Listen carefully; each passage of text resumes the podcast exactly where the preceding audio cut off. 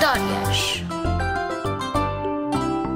Olá, eu chamo Miguel Horta, eh, sou contador de histórias, sou escritor. Então vou-vos contar a história do Zé Maria, a ver se vocês gostam. Já pescaram alguma vez um caboz?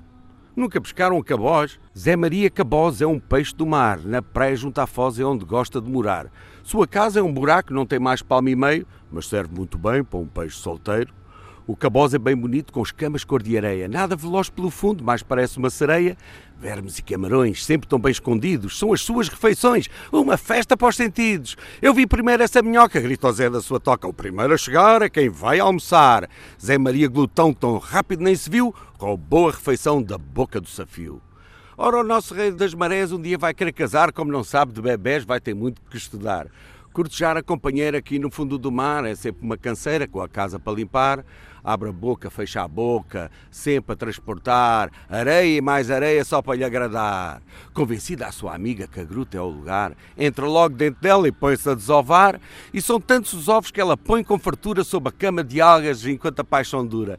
Zé Maria nem quer acreditar, são mais de que um milhar, tantos filhos para cuidar. Mas o riso dos meninos brincando à beira-mar era o que o Zé Maria mais gostava de escutar. Traziam-lhe lembranças que não sabia explicar. Nadava entre elas sem se deixar pisar. Um dia, com tanta curiosidade, foi capturado e levado da praia para a cidade.